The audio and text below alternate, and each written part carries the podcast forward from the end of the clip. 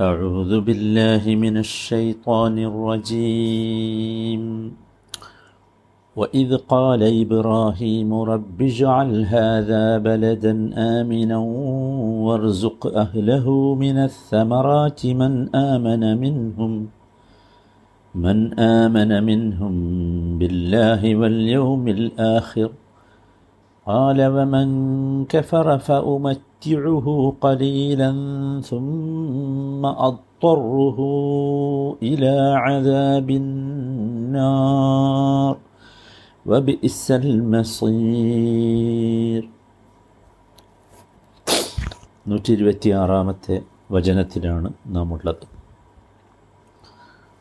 ഇത് കാല ഇബ്രാഹിം ഇബ്രാഹിം അലഹിസ്സലാം പ്രാർത്ഥിച്ച സന്ദർഭം ഓർക്കുക. റബ്ബിജഅൽ ബലദൻ ആമിന. എന്റെ രക്ഷിതാവേ നീ ഇതൊരു നിർഭയമായ നാടാക്കണമേ. വർസുഖ് അഹ്ലഹു മിനസ്സമറാത്തി മൻ ആമന മിൻഹും ബില്ലാഹി വല്യൂമിൽ ആഖിർ. ഇവിടുത്തെ നിവാസികളിൽ നിന്ന് അള്ളാഹുവിലും അന്ത്യദിനത്തിലും വിശ്വസിക്കുന്നവർക്ക് സകലവിധ കായികനികളും ഫലങ്ങളും ആഹാരമായി നൽകുകയും ചെയ്യണമേ കാല വമൻ കഫറ. അള്ളാഹു പറഞ്ഞു അവിശ്വസിച്ചവനും ഞാൻ ആഹാരം നൽകും فأمتعه قليلا ثم أضطره إلى عذاب النار എന്നാൽ അവസാനം അനിവാര്യമായും ഞാൻ അവരെ നരകശിക്ഷയിലേക്ക് തള്ളിവിടും വബിസൽ മസീർ എന്തുമാത്രം ദുഷ്ടമായ സങ്കേതമാണ് മടക്കസ്ഥാനമാണ് അത്.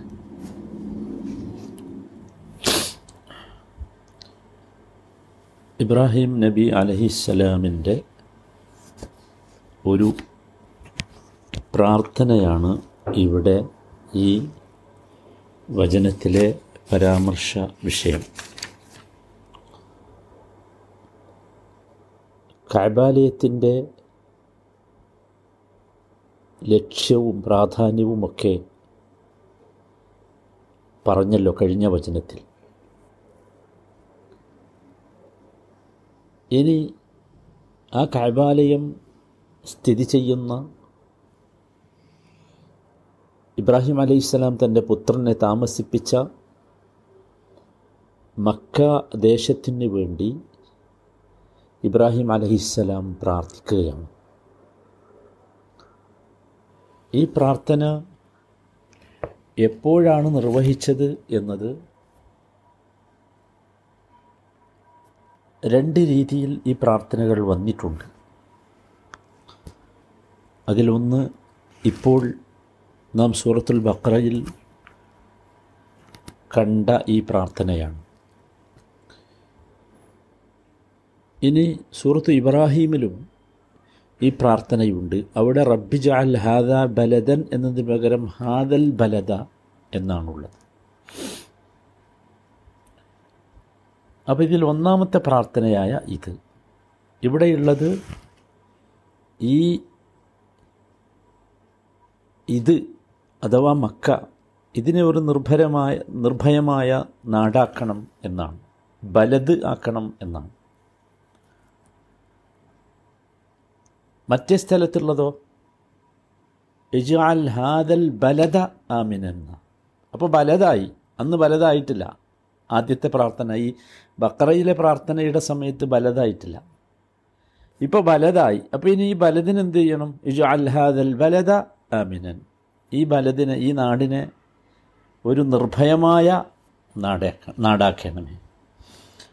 ഇതിൽ നിന്ന് മനസ്സിലാകുന്നത് ഈ ഒന്നാമത്തെ പ്രാർത്ഥന യഥാർത്ഥത്തിൽ ഇബ്രാഹിം അലൈഹിസ്സലാം ഹാജറിനെയും ഇസ്മയിലിനെയും മക്കയിൽ കൊണ്ടുപോയി ആക്കിയ ഉടനെ ചെയ്ത പ്രാർത്ഥനയാകാം. അന്നവിടെ ജനവാസമോ വെള്ളമോ ഒന്നുമില്ലല്ലോ. രണ്ടാമത്തെ പ്രാർത്ഥന നമുക്ക് മനസ്സിലാകുന്നത് അവിടെ അവർ താമസമുറപ്പിച്ചു. കാഴ്ബ നിർമ്മിച്ചു. അതിനുശേഷമാണ് ആ പ്രാർത്ഥന ചെയ്തത് എന്നാണ്. സുഹൃത്ത് ഇബ്രാഹിമിന്റെ പ്രാർത്ഥന. അള്ളാഹു ആലം ഇവിടെ ഒരു ചോദ്യം ഉദിക്കാം.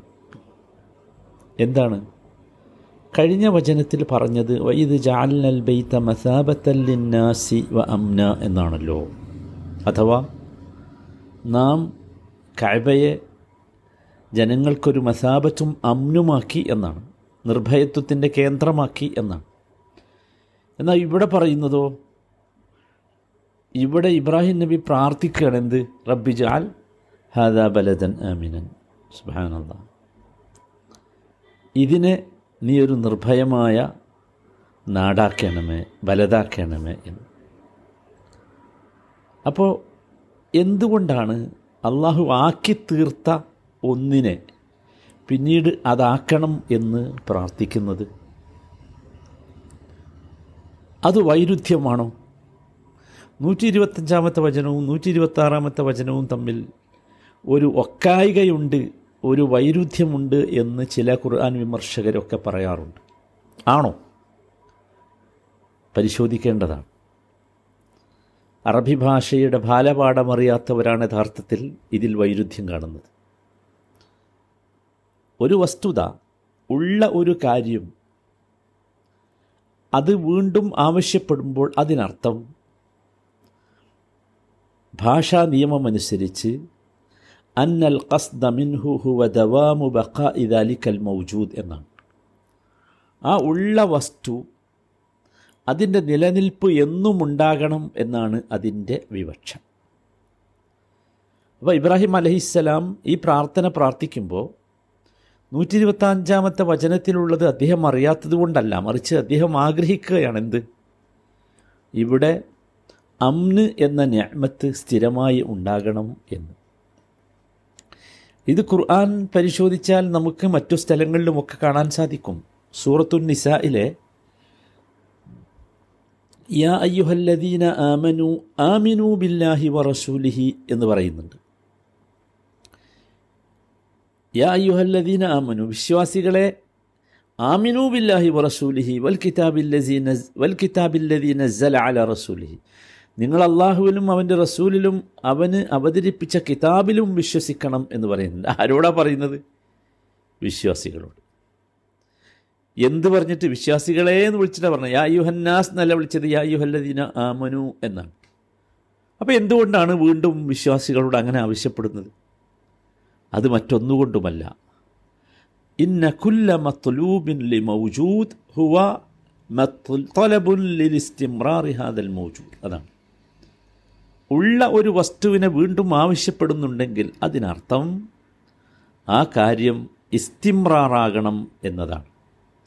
അത് സ്ഥിരമായി ഉണ്ടാകണം എന്നാണ്. അതാണ് യഥാർത്ഥത്തിൽ ഇവിടെ സംഭവിച്ചിട്ടുള്ളത്. അല്ലാതെ നൂറ്റി ഇരുപത്തഞ്ചാമത്തെ വചനവും നൂറ്റി ഇരുപത്താറാമത്തെ വചനവും തമ്മിൽ എന്തില്ല. വൈരുദ്ധ്യമില്ല എന്നർത്ഥം. റബ്ബിജാൽ ഹാദ ബലദൻ അമിനൻ അപ്പോൾ അത് എന്ത് വേണം? അള്ളാഹുവെ നീ ഇതിനെ അമ്നായി നിലനിർത്തണം.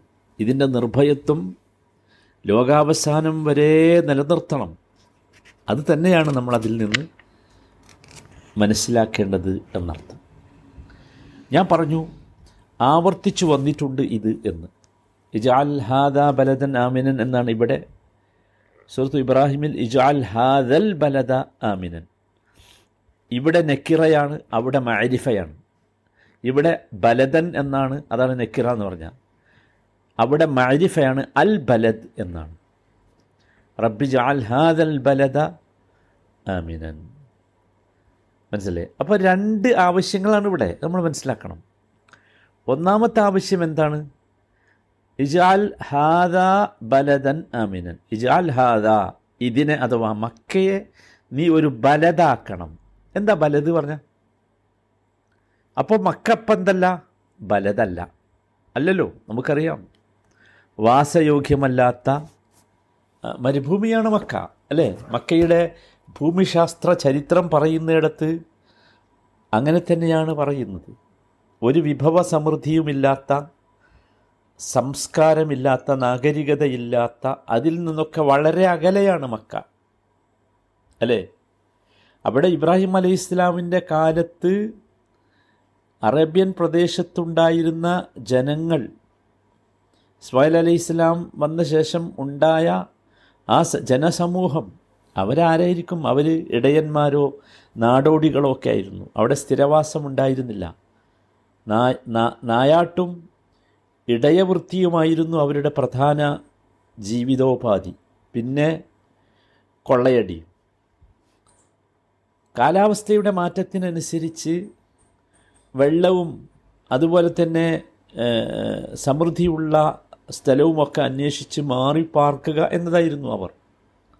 അതായിരുന്നു മക്ക അഥവാ ഇതായിരുന്നു മക്ക. അപ്പോൾ അതെന്തായിരുന്നില്ല ഒരു ബലത് ആയിരുന്നില്ല. ബലത് എന്ന അർത്ഥത്തിലുള്ള ഒരു നാടായിരുന്നില്ല എന്നർത്ഥം. മനസ്സിലായി? ഒരു നാടല്ല. ഒരു മലമ്പ്രദേശം. അത്രയേ ഉള്ളൂ. ആ മലമ്പ്രദേശത്തെക്കുറിച്ച് തന്നെ പറയുന്നത് നമുക്കറിയാം.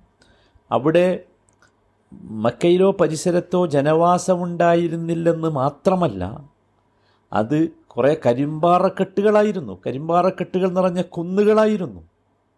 അല്ലേ? അങ്ങനെയാണ്. ശാസ്ത്രം പറയുന്നത് ഭൂമിശാസ്ത്രം പരിശോധിച്ചാൽ മനസ്സിലാകുന്നത് ഏതോ കാലത്തുണ്ടായ അഗ്നിപർവത സ്ഫോടനത്തിന്റെ ഫലമായി ഉടഞ്ഞു ചിതറിയാണ് ഈ പാറകൾ ഉണ്ടായത് എന്നാണല്ലോ ഫലം അങ്ങനെയൊക്കെ ആകാം. അപ്പം ചുരുക്കത്തിൽ ഇതിനെ ബലതാക്കാൻ പ്രാർത്ഥിച്ചു. പിന്നെ രണ്ടാമത്തേത് എന്താ? ആമിനൻ. മനസ്സിലായില്ലേ? ആ ബലത് എന്തായിത്തീരുകയും വേണം? ആമിനായിത്തീരുകയും വേണം.